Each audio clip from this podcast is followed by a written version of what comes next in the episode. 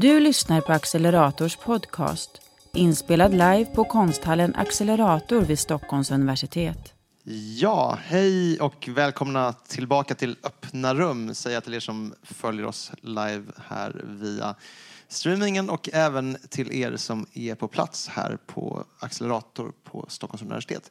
Eh, jag heter Johan Wirfeldt och jag är förläggare på Volante eh, och det är vi som eh, arrangerar den här samtalsfestivalen tillsammans med just Accelerator och Stockholms universitet.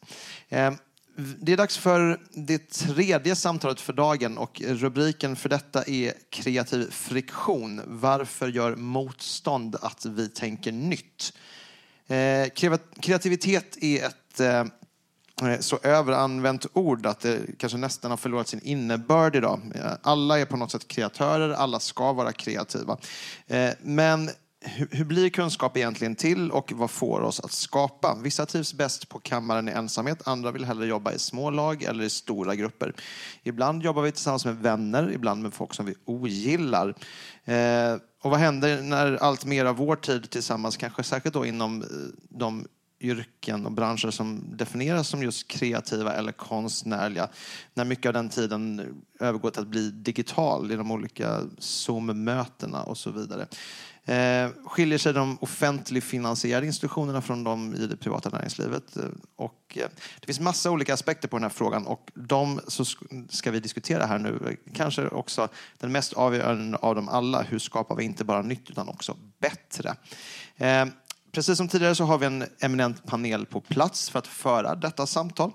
Eh, Carolina Frände som sitter här eh, är eh, teaterregissör, före detta teaterchef. Men sedan ett år tillbaka så är det även doktorand i företagsekonomi på Stockholm Business School här på Stockholms universitet. Och du arbetar där med ett avhandlingsprojekt som än så länge i alla fall heter Fan ska vara teaterdirektör. Bredvid dig så sitter Staffan Bergvik som är professor i idéhistoria vid institutionen för kultur och estetik här på SU. Eh, du forskar och undervisar framförallt om naturvetenskapens moderna historia. Och närmast mig så har vi Jan Gradvall som är journalist och författare. Eh, en av landets mest inflytelserika popkulturkritiker. Eh, du medverkar regelbundet i TV4, skriver varje vecka i Dagens Industri eh, driver en podd som heter Gradal och Magnus tillsammans med eh, Magnus Lindqvist. Precis. Och ni har även skrivit en bok som du faktiskt har i handen här och som också har fått ge namn till detta samtal. Den heter nämligen Kreativ friktion. Eh, och med det så lämnar jag ordet till dig Jan. Varsågod. Ja, men tack så mycket. Tack för den introduktionen. Som sagt, den här boken heter ju Kreativ friktion som har blivit rubriken här. Det är inte bara det vi ska samtala om, men jag tänkte att om vi börjar där med liksom själva uttrycket kreativ friktion. Vad tänker ni på när ni hör kreativ friktion? Eh, jag tänker eh, att eh, Ja, men som Johan sa så är ju kreativ ett överanvänt ord i många sammanhang men, men tillsammans med friktion så uppstår ju någon intressant just friktion med det här i det här begreppet kreativ fiktion. Från det område där jag kommer, det vill säga scenkonsten yrkesmässigt, så är det ju så att man ofta eh, pratar om liksom friktion utifrån en kanske lite mer destruktivt perspektiv. Det vill säga att man liksom genom kaos och kamp skapar bättre konst på något sätt. Att man ska ha en jobbig skådis som skriker i rummet. Ja, det låter ju, när du säger det så, så låter det ju inte alls självklart att det ska innebära kvalitet, vilket ju också är helt sant att det inte gör det. Men, men i alla fall så, så tycker jag att eh, det här begreppet kreativ fiktion som ni liksom använder er av eh, ger på något sätt en möjlighet att omformulera också vad friktion kan vara i det konstnärliga skapandet. Eh, men jag tänker nog att det är svårt att tänka sig kreativitet utan friktion om man liksom ska ha ett lite bredare sådär, förståelse av eh, friktion. Det behöver inte betyda eh, problematisk friktion utan kreativitet och tänkande och kunskap är ju alltid placerat i ett sammanhang där det liksom stöts mot andra saker. Det, går, det är väldigt svårt att tänka sig eh, kreativt tänkande, kunskapsproduktion som, som är liksom fritt från saker runt det. Eh, så för mig är det där ett, ett tema som är väldigt, kan göras väldigt brett. Eh, och lite mer specifikt så är ju också faktiskt kontrovers, eh, diskussion, bråk kanske man kan säga, en helt central del av av kunskap, av vetenskap, men faktiskt också vad det innebär att leva i ett samhälle. Att leva med andra människor. Eh, att kunna liksom diskutera och stöta sina åsikter mot andra är ju en genererande, har en genererande funktion. så att säga. Ja. Det blir ju också automatiskt friktioner när olika grenar möter varandra. För att det är parallellt, man har liksom konst, man har forskning, man har journalistik och så vidare. Men det kanske finns för få platser och utrymmen där de här liksom gnids mot varandra och det får uppstå nya saker. Eh, hur, hur, hur tänker ni där? Ja, eh, för tillfället så befinner jag mig nästan... Liksom, jag, eh, min, det är nästan som att mitt fysiska varande är som en korsväg liksom, mellan ett konstnärligt utövande som jag fortfarande sysslar med och eh, faktiskt ändå en, en forskarutbildning som ju är eh, ett helt annat sätt att ta sig an liknande frågor kan man ju säga. Liksom. Och jag har funderat mycket på vad, vad, vad, är, vad är egentligen skillnaden däremellan. Och, och som jag ser det så handlar det ju mer om liksom sättet att ta sig an eh, frågeställningar eller problemställningar eller fenomen som man är intresserad av. Det är mer en fråga om jag ska formulera det som hantverket på något sätt och hur hantverket liksom gnider sig mot det som man om man nu ska använda friktionsmetaforen, hur hantverket gnider sig mot det som man vill syssla med och som man intresserar sig för. Och då tänker jag att just det där mötet mellan Eh, de olika perspektiv som konstnärens, journalistens och akademikerns eh, perspektiv innebär, eh, de, de borde ju vara oerhört mycket mer frekventa därför att det ger så oerhört många fler infallsvinklar och perspektiv på samma fenomen om man skulle kunna hitta den typen av... Men det där är ju på något sätt en, en gammal eh, sanning på något vis, att fler infallsvinklar. Men jag tror också att utifrån där vi befinner oss liksom, samhälleligt idag så behöver vi också eh, många, många, många fler perspektiv kring de väldigt centrala fenomenen som vi, som vi kommer ha eh, liksom, de närmaste åren att brottas med på olika vis. Tänkte på din, vad du liksom forskar i nu, mm. eller doktorerar i. Går man in på en teater eller en kulturredaktion mm. och så säger man ordet företagsekonomi mm. då blir folk otroligt misstänksamma. Ja. Och, och, det är ändå det som du väljer att fördjupa dig ja. hur, hur har du tänkt där? Eh, hur har jag tänkt där? Nej, men, men att ja. du, du är nästan ja. en medveten friktion ja, men som det du är söker. Det, det är det faktiskt. Alltså, det är faktiskt en medveten friktion som jag söker. Jag kan också eh, jag kan säga att du har helt rätt i det naturligtvis. Att till stora delar stöter jag på den typen av liksom fördomar kring företagsekonomi. Att, men du har väl inte läst någon matte tidigare och eh, räknar ni bara pengar? Och att det skulle liksom handla om en sorts eh, lib liberal vetenskap som handlar om hur man ska maximera sin personliga vinst. Eller, ja, jag vet inte vad, det, det där är mina föreställningar, men jag brukar liksom ställa den returfrågan så där, att, eh, ja, men vad tror du att företagsekonomi innebär? Då? Eh, jag tycker att, eh, jag hoppas liksom lite grann att, att ehm, den här friktionen, just, eh, för den kan också äga rum inne på institutionen där jag arbetar nu. Att jag kliver in där eh, och, och, har en helt annan typ av bakgrund. Att jag hoppas på något sätt att det där ska eh, faktiskt i praktiken innebära någon form av brobyggande som jag inte ens eh, behöver liksom syssla med dagligdags utan bara genom att man faktiskt går in och ut ur olika rum. Och det vet jag att du är intresserad av platser. Mm. Liksom. Men att man möts på en specifik plats eller skapar förbindelser mellan specifika platser i fysiska möten. Mm.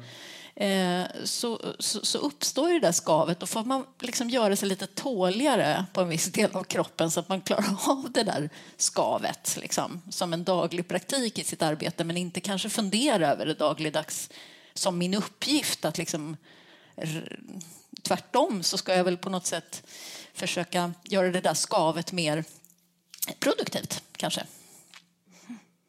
Nej, men eh, apropå din fråga om olika olika sammanhang. Så vi, har ju, så vi har ju på något sätt ett samhällsbygge som är sektoriserat i de här olika delarna. Liksom. Och det, det, går väl tillbaka, åtminstone till 1800-talet, liksom, hur man bygger upp en offentlighet, hur man bygger upp samhälleliga institutioner som ansvarar för olika delar av, av vårt, vårt eh, samtal, av vår hantering av, av liksom det politiska, eh, det offentliga, det kunskapsmässiga och sådär. Och det har ju både för och nackdelar. Fördelar är ju att det ger, ut, ger utrymme för specialisering, det ger ut, utrymme för ansvar, ansvarstagande, ansvarsutkrävande, massor med saker. Men samtidigt så tycks det ju som att vi, vi hela tiden stöter på liksom, frågor eller utmaningar där de där sakerna skär rakt igenom mm. de där sektorerna som vi har delat upp samhället i. Och eh, vi verkar ha förtvivlat svårt faktiskt att hitta eh, liksom sammanhang där vi, kan, där vi kan ta hand om vissa saker. Eh, jag menar man kan tänka på de mest aktuella frågor vi pratar om som, som, är, som inte alls infogar sig på något snyggt sätt i de, i de sektorer som vi har byggt. Liksom. Mm. Eh, nu sitter vi på ett ställe, Accelerator, som är, som är skulle jag säga, ett, ett fint försök att placera en konsthall på ett universitet och därmed liksom faktiskt rumsligt då överbrygga de här två, eller en av de här gränsdragningarna i alla fall. Men, men det, är, det är inte enkelt och det är liksom inte heller enkelt i vetenskaplig verksamhet att jobba över gränser i tvärvetenskapliga konstellationer därför att vi, vi är liksom formade i, i vissa föreställningar och sätt att arbeta inom de här olika sektorerna.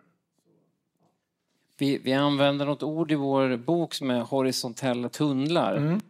Att när man, kanske framförallt när man forskar så gräver man ju bara djupare och djupare, ett djupare hål. Och då kanske man lever där det finns väldigt många sådana djupa hål där de sitter på fantastiskt mycket kunskap. Och då kan man ju behöva någon då som bygger horisontella tunnlar mellan de här tunnlarna och sammanlänkat vad vi håller på med kan intressera dig. Mm. Och det, det, det verkar ni båda göra på, på olika sätt egentligen. Att ni, ni sysslar med en sorts horisontella tunnlar. Ja, man skulle gärna vilja det i alla fall. Därför att jag tror att även om det är klart det finns specialister på universitetet som är kreativa inom sin, sin grop då, för att mm. använda er metafor, som har borrat sig ner väldigt långt. Eh, men jag tror att väldigt många av de där specialisterna på universitetet faktiskt också i grunden gärna skulle vilja berätta på ett sätt om sin tunnel som är meningsfullt och begripligt för andra och visa att den där tunneln är, är viktig för, för andra också. Mm. Eh, men det ingår ju inte direkt i en, i en vetenskaplig utbildning att gräva tunnlar på, på tvärsen så att säga. Eh, utan vi blir, vi blir ju tränade att borra neråt i samma, mm. i samma hål. Nu har jag använt den här metaforen lite för Det börjar liksom... Den börjar, det börjar, börjar bli uttömd. Ja, ja. vi, Nej, men jag, jag håller verkligen med dig där, Staffan. Att, att ehm, eh, jag tror att de allra flesta, oavsett om man sysslar med konst eh, eller eh, akademiskt arbete så vill man på något sätt kommunicera med människor mm. som kan och vet och har en helt annan förförståelse än man själv eller andra perspektiv. Jag tänker att vi liksom lite som du beskrev det, sektoriserat samhälle så kan man också tänka att vi lever i ett antingen eller-samhälle. Man är antingen det eller det. Det är också en reaktion som jag stött på när jag liksom påbörjar en doktorandprocess när jag är bra över 40 i ett ämne som jag inte någonsin har stött på tidigare. Varför gör du det? Du är ju det här och det går ju så bra där borta. Ja, men jag gör det för att jag tycker att det är spännande. Eh, det kan väl vara både och. och jag, jag tänker det här att, att eh, ja, kanske lever vi lite i ett antingen eller-samhälle också som avkräver oss de här snabba åsikterna på olika sätt, snabba beslut av olika slag. Och det gör det här eh, både och-perspektivet där man kan översätta liksom, kunskaper eller eh, tankar eller idéer, att man kan plocka dem från, från, från en, en sektor till en annan. Eh, då gör de kanske att de får lite svårare att liksom nå fram, det här som ni pratar om som horisontella tunnlar. Och jag tänker också på det utifrån ett och nu när du pratar om de absolut viktigaste frågorna vi har framför oss. Jag menar, en sån fråga som klimatfrågan till exempel, den löser man ju inte på inom miljöstupröret. Eh, Men jag tror också en sån fråga som kulturen, där vi ju har en tradition i Sverige av att tänka liksom kulturstupröret som att det skulle vara ett, ett särskilt liksom segment som vi ibland kan ägna oss åt. Det är ju ett helt kitt, så egentligen är det ju liksom... Jag kan ju se en, att det finns en fara i det där antingen eller-samhället utifrån det perspektivet, där vi ju liksom missar på något sätt det här stuprörets betydelse för en väldigt, väldigt bred eh, samhällsdebatt egentligen mm. som skär in i många, många olika områden. Det gäller att hitta udda sätt kanske att nå fram med saker. Du har ju utvecklat ett brädspel, vilket man mm. reagerar på. Kan du, kan du berätta, vad, vad, hur går det till och varför har du gjort det här brädspelet? Ja, alltså, jag är ju fortfarande väldigt tidigt i min doktorandprocess. Jag ska liksom inte på något sätt hävda att det här är, är, är, eh, genomtestat på något vis. Men jag har utvecklat ett brädspel som ska fungera som min, mitt verktyg för mm, datainsamling helt enkelt i mitt doktorandprojekt. Och brädspelet eh, är till för, eller har som syfte att eh, sätta igång processen att människor som arbetar inom teatern, för jag forskar ju på konstnärligt ledarskap inom institutionell kultur i Sverige. Eh, att människor som arbetar inom scenkonsten, eh, från alla olika yrken, administrativa, tekniska, konstnärliga, att de tillsammans i grupper ska komma igång och dela berättelser med varandra. Jag jobbar med det som en anekdotdetektor, kallar jag själva lilla spelet för. Så det är som ett litet hus och så är det klossar i man kan plocka ut i olika rum så man liksom har en specifik lokal i teatern som man tänker på och så får man dra ett litet kort efter att ha snurrat på en snurra och där kan man läsa ett litet fragment av en anekdot. Vi är vansinnigt bra på att berätta anekdoter på teatern. Det är ju liksom vårt huvudspråk. Vi pratar liksom inte svenska utan anekdotiska oftast. Eh, vet alla som inte jobbar med teater men som har varit inne bakom en scen att det är liksom nästan omöjligt att inte känna sig exkluderad. Så läser man de här små fragmenten och sen så börjar man tillsammans en sorts storymaking, storytelling-praktik kan man väl säga. Och jag har prövat det här spelet. Det gör man ju när man forskar. Det är det som är så otroligt härligt att man, kan, man måste pröva och pröva och pröva och pröva. Eh, jag är ju van att leverera mm. på tio veckor. Men eh, det har varit väldigt intressant därför att det behövs så oerhört lite att väcka de här historierna. Liksom. Oerhört lite. Eh, så tanken är att jag då under mitt fältarbete ska fara runt Sverige med det här spelet i en liten väska. Mm. Och, eh, det är ju, alltså egentligen så skiljer det sig inte så där vådligt mycket från att göra en intervjustudie eller en fokusgruppstudie eller så. Det är bara liksom att jag använder ett annat verktyg än att jag säger så här, hej, får jag intervjua dig? Så säger jag, hej, vill du spela spel med mig istället? Och det är också ett sätt att sänka garden naturligtvis hos dem man möter, men också ett lekfullare sätt. Ett sätt att sänka tröskeln för dem som tycker att forskning är lite läskigt också.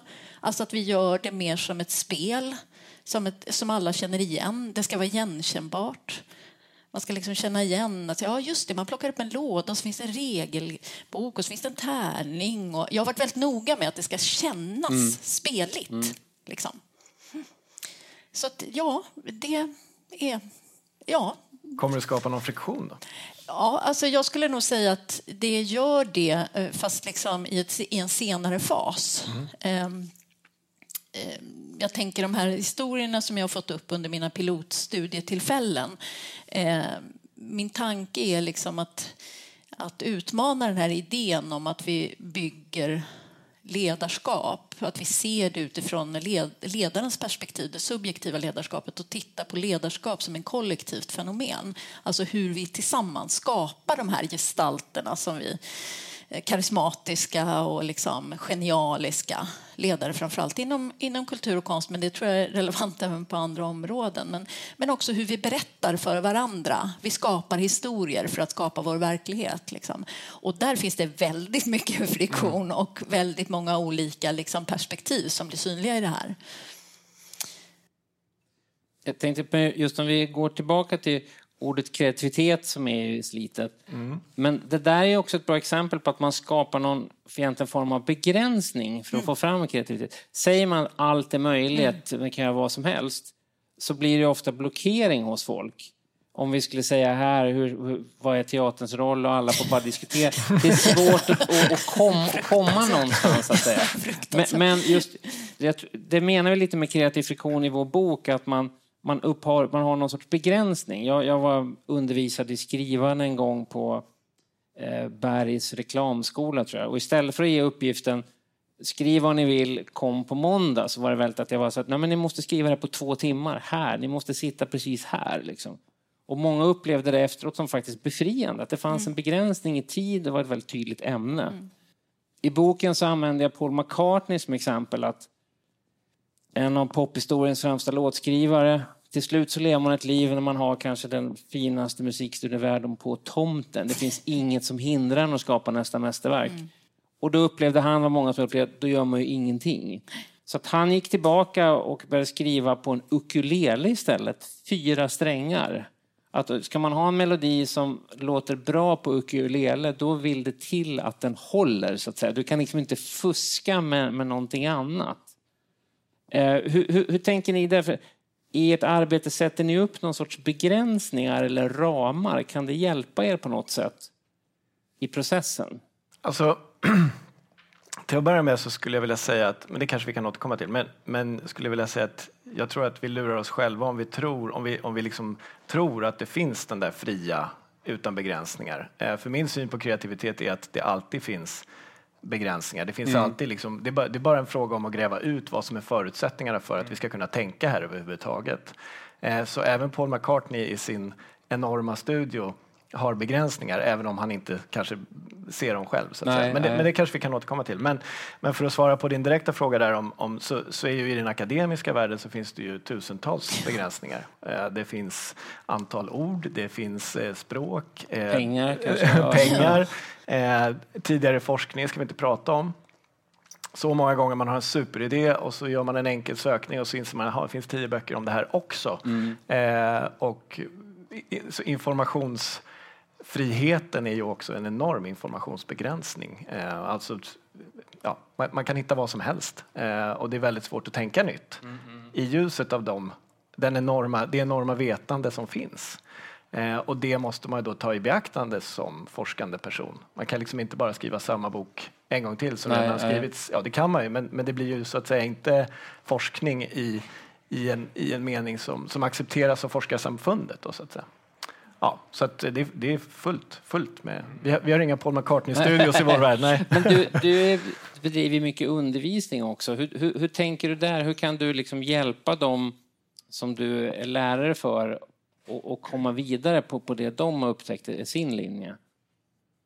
Um, oj, det var en svår fråga. Um, Alltså man, det gäller att hitta en balans mellan kreativitet, om vi använder det ordet, och, och liksom upptäcka glädje som de ändå kommer med. Och de kommer med frågor om världen, de kommer med frågor om sig själv eh, och de vill veta och de är, har specialintressen. Och den där kraften är väl kanske det man måste utnyttja mest, så att säga. Den, den meningen som finns hos dem själva, det får man ju inte ta sönder eller, eller liksom förminska som lärare och säga att ja, ja, det, det är ju kul att skriva om det, men det har ju tyvärr redan gjorts 15 ja. gånger så det går ju inte. Eh, även om man kanske skulle vilja säga det. Men då får man ju liksom styra in den där kraften inom systemets begränsningar så att säga. Man får diskutera, ja, men hur ställer du upp en frågeställning utifrån det eller hur ska du liksom, vad ska du använda för material och sådär. Och det är inte alla studenter som, som köper det. Vissa, vissa slutar ju och tycker inte att det där var speciellt kul. Andra tycker att andra, in, andra reagerar på det sättet man vill att de ska reagera, nämligen här kan jag liksom få en chans att fördjupa, förbättra, eh, kvalificera mina tankar som var rätt naiva när jag kom hit mm. Eh, och faktiskt nå ännu längre i mitt tänkande så där, med hjälp av de där begränsningarna. Så, att säga. så begränsningarna blir också en, någonting som befruktar eller förstärker deras tänkande, liksom, som hjälper tänkandet framåt. Så Jag tycker att det är begränsningar vill man ju också relatera då, precis som du gjorde, till frihet på något sätt. Det har ju liksom dykt upp i debatten nu det senaste. Det har gjorts några utredningar kring konstnärlig frihet till exempel, det vill säga armlängds avstånd och allt detta. Det finns ju samma diskussion på det akademiska området. Jag tror att det är viktigt att fundera över vilka begränsningar är det vi pratar om. För att jag, jag är helt enig med dig på en banal nivå av att jag blir inte kreativ av att ha Eh, oändligt mycket pengar, oändligt mycket resurser, oändligt mycket utrymme, jättemycket repetitionstid eller vad det nu skulle kunna vara som kan vara eftertraktansvärt eller man skulle kunna tro är eftertraktansvärt.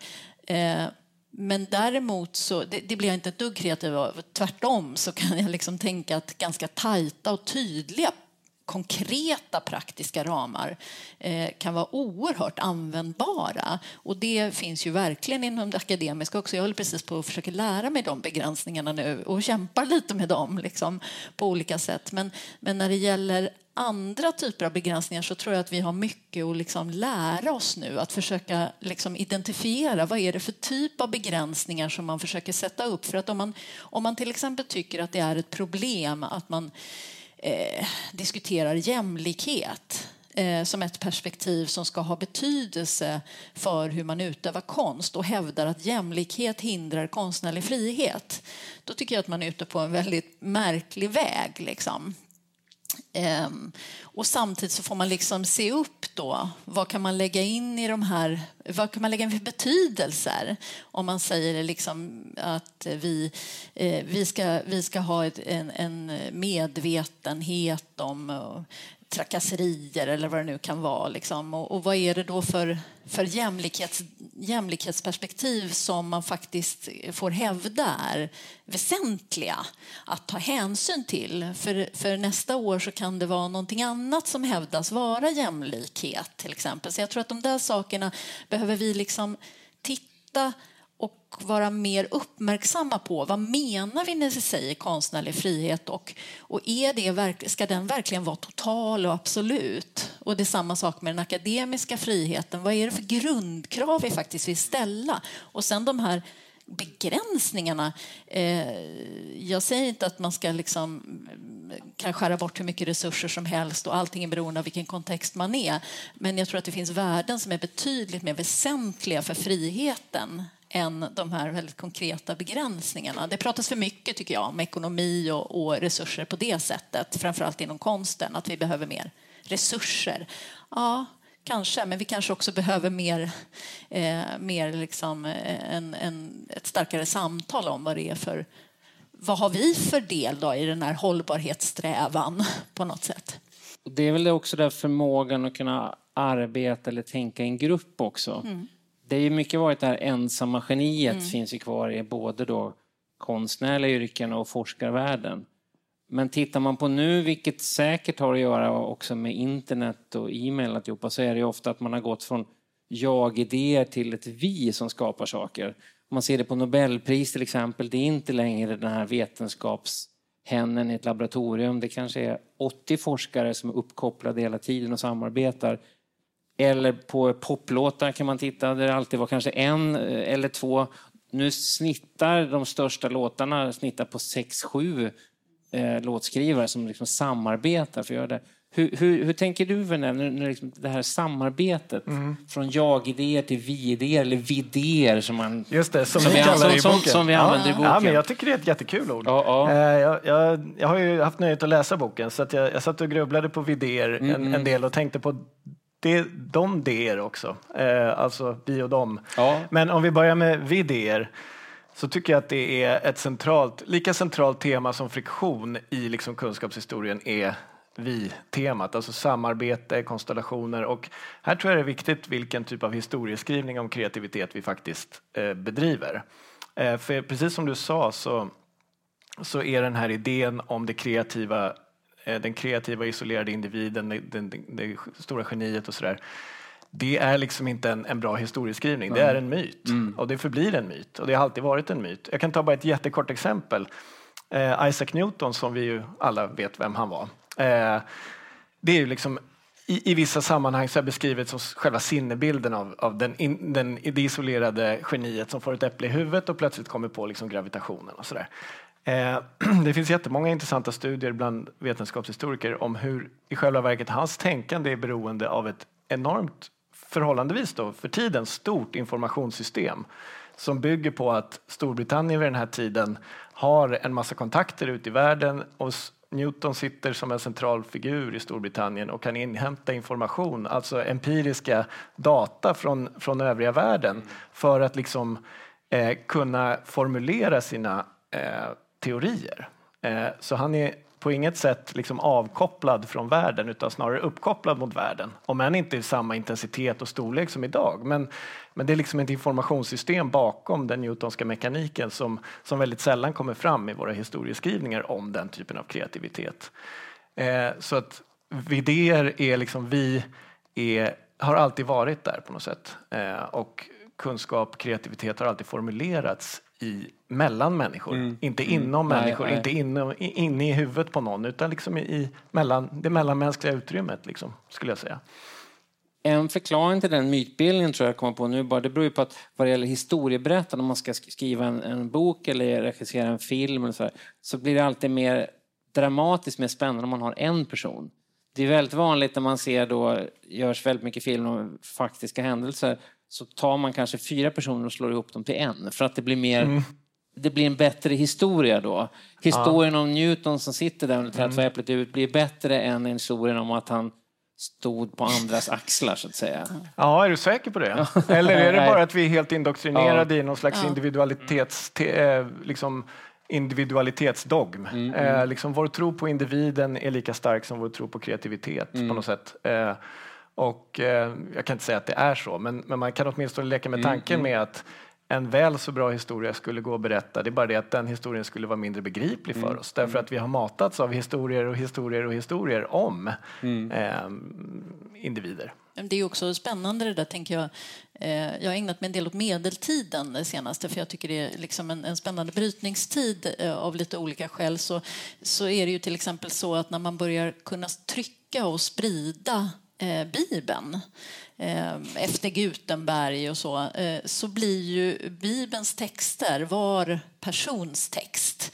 Och det är ju ett sorts vi-görande som händer där. Att det vill säga från att det bara kan läsas av de som är liksom skolade så kan det läsas av alla. Och nu ska på något sätt tolkningen av religionen får bli allas. Och när det händer så uppstår ju oerhörda liksom, omvälvningar i samhället. Och jag tänker att Eh, en väldigt banal analogi med det är ju liksom vår, precis det du beskriver, att vi befinner oss i en info, ett infosamhälle nu där vi alla kan vara publicister. Liksom. I varenda stund kan vi vara det. Vi, det har väl hänt här, eh, bara nu så publicerar vi oss och sitter här och liksom kan göra det. Det hade ju varit otänkbart för 20 år sedan. Och det, det, det är också någonting vi måste liksom möta då, att vi håller på med det här nu, att liksom öppna ytterligare för hur vi sprider kunskap. Och när kunskap, olika former av kunskap eller till och med kunskapsbegreppet då kommer i svung och, och blir liksom ifrågasatt eller fylls med nya idéer, när det när det händer så, så, så blir det ju också, uppstår ju också kreativ friktion.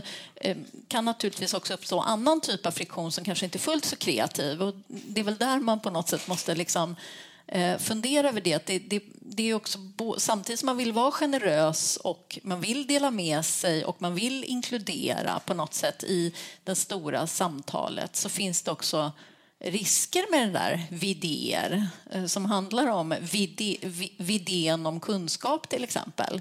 Eh, Då, då kommer såna här saker upp som alternativa fakta som jag vet pratades om tidigare här idag. Till Mm. Ja, men som exempel. Emma Frans nämnde till exempel. Precis, Att alla kan googla sig fram till sin egen Precis. sanning.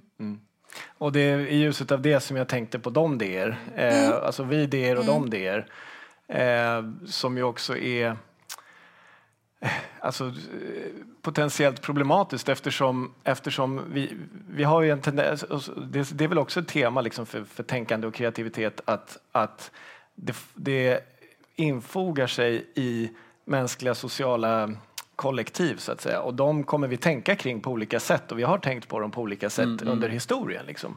Och just nu tycker jag att vi är rätt dåliga på att tänka på dem eh, på ett produktivt sätt. Eh, och vi kanske också är i en punkt där där liksom gamla sätt att tänka på vi der och de der. Vad, vad menar du med dem? Det? Nej, men om vi tänker Mm. var, varje idé som vi har, om du säger ett vi, var, Ja. varje gång jag skriver vi i en text så blir jag Ah. lite nervös.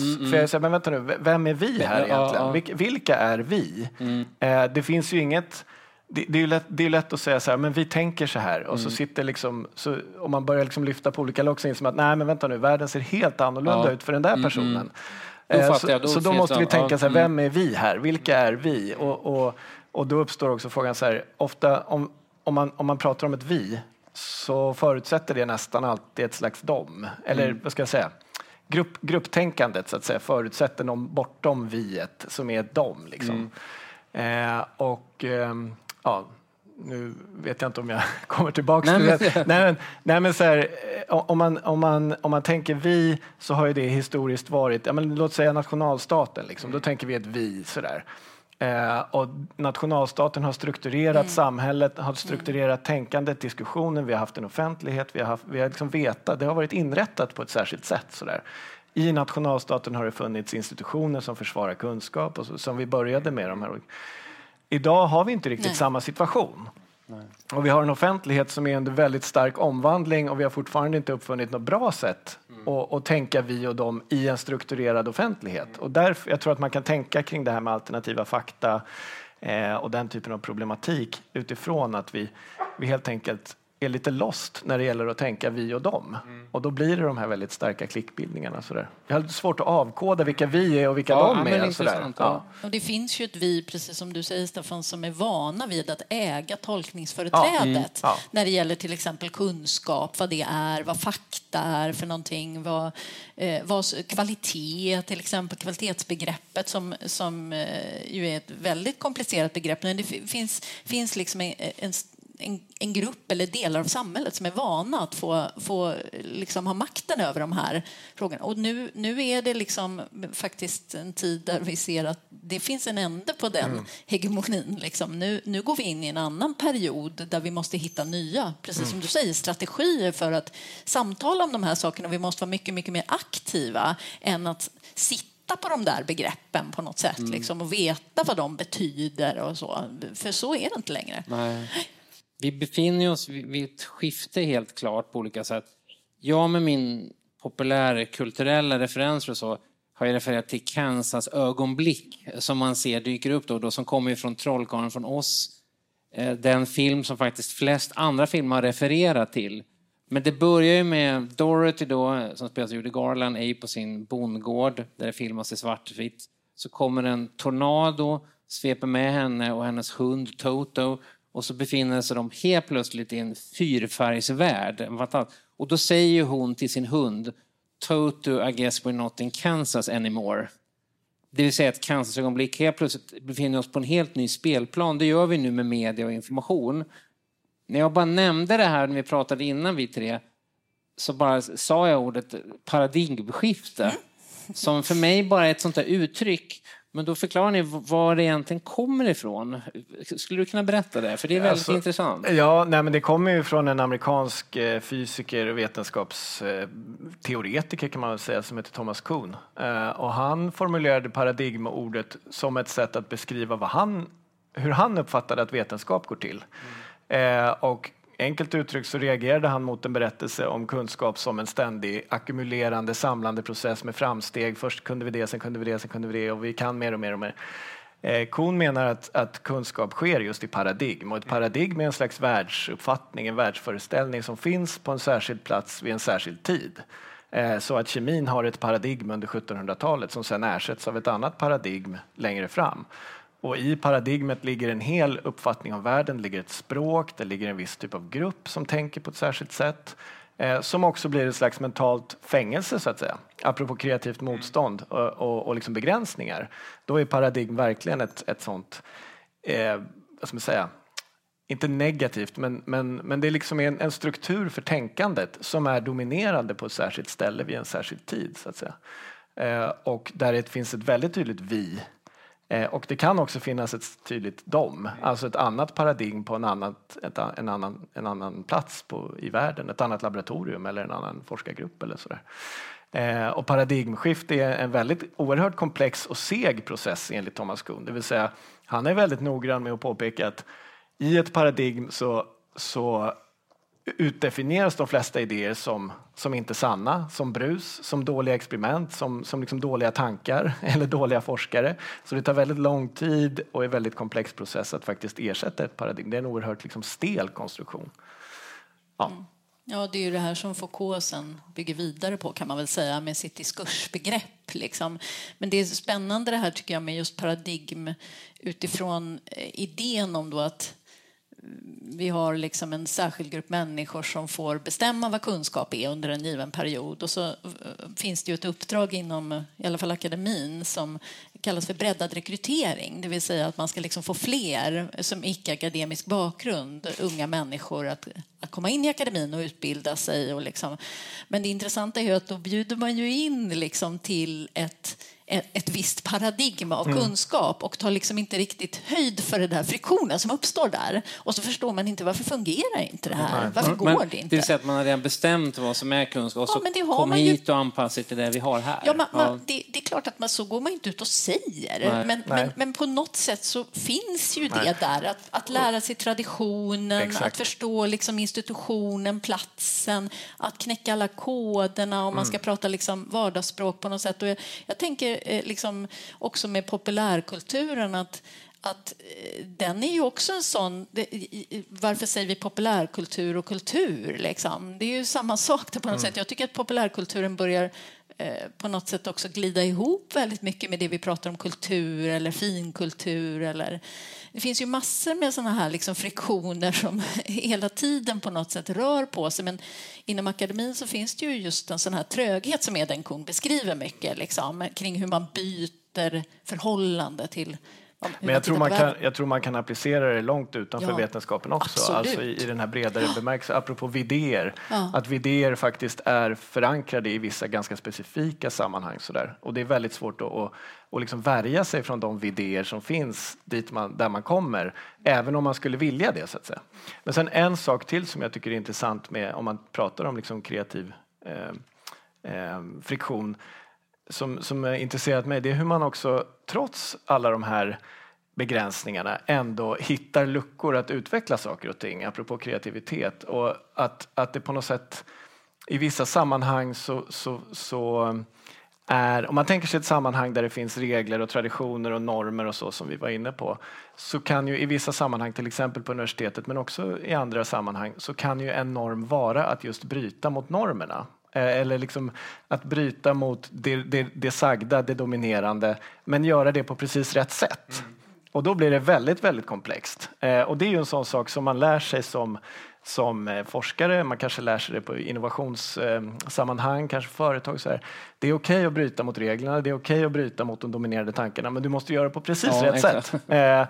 och du måste göra det vid rätt tidpunkt och det är liksom en norm att bryta mot ja, normen. Mm. Och apropå det här liksom breddad rekrytering, det som det som den som är kreativ verkligen förmår, tror jag, det är att faktiskt avkoda mm. när jag ska bryta mot reglerna på precis rätt sätt och på vilket sätt.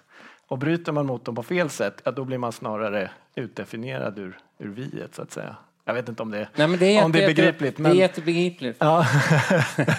men det där är oerhört fascinerande, en tjock liksom, kulturell ja, process ja. som pågår mm, i grupper mm, där man mm. tänker tillsammans. Liksom. Men det här gäller ju verkligen inte bara akademin. Jag ska, eh, det känns som att vi liksom, eh, på något sätt uteslöt den där liksom sfären som jag kommer ifrån, men den är ju enormt ja. styrd av den ja. här typen av krafter. Liksom, ja. Där det är ännu svårare att ta sig in och avkoda av det skälet att man inte ens har möjlighet att, att liksom gå en kurs där man Nej. åtminstone får lära sig grunderna i vad är det för, som gäller här, spelreglerna. Mm. Det finns ju inte, Nej. utan där får man ju kasta sig in och, och riskera livet nästan mm. eh, om man liksom vill något eh, och hoppas på att ens kreativitet mm. får den överleva. Mm.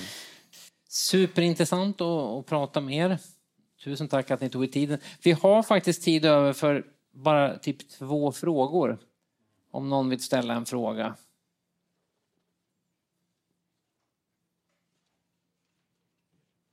Ja, vi har det här.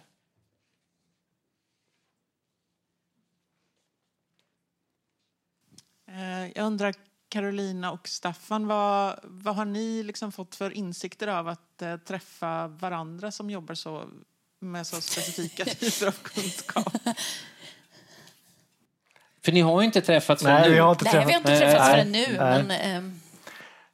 Insikter tar tid. Eh, vi måste ja. gå hem och smälta det här som ja. vi har pratat om. Eh, men för mig är det, jag tycker att det, eh, spel, brädspelet lät ju oerhört intressant. Och själva korsningen mellan, mellan hoppsan så. Oj, oj, oj. Kreativ friktion på ett exakt, annat sätt. En, en ljusrigg rasade precis. Hoppas ingen fick den på sig. Ja, nästan. Hjälp.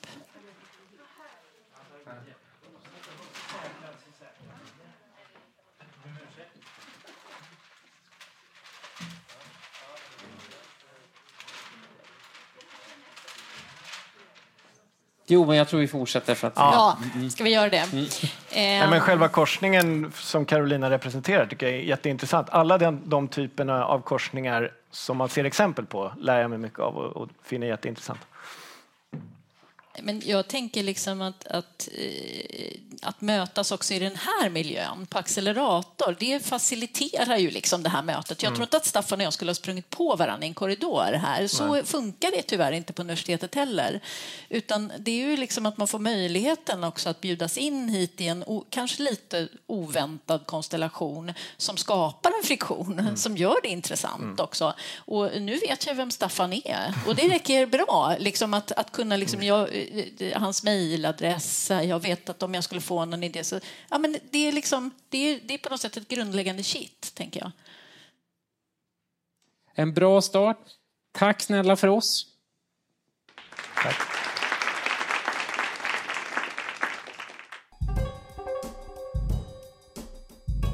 Du har lyssnat på en podcast från Accelerator inspelad live på konsthallen Accelerator vid Stockholms universitet. För att ta del av vårt program, prenumerera på vår podcast och besök Accelerators hemsida acceleratorsu.art där du även kan prenumerera på vårt nyhetsbrev.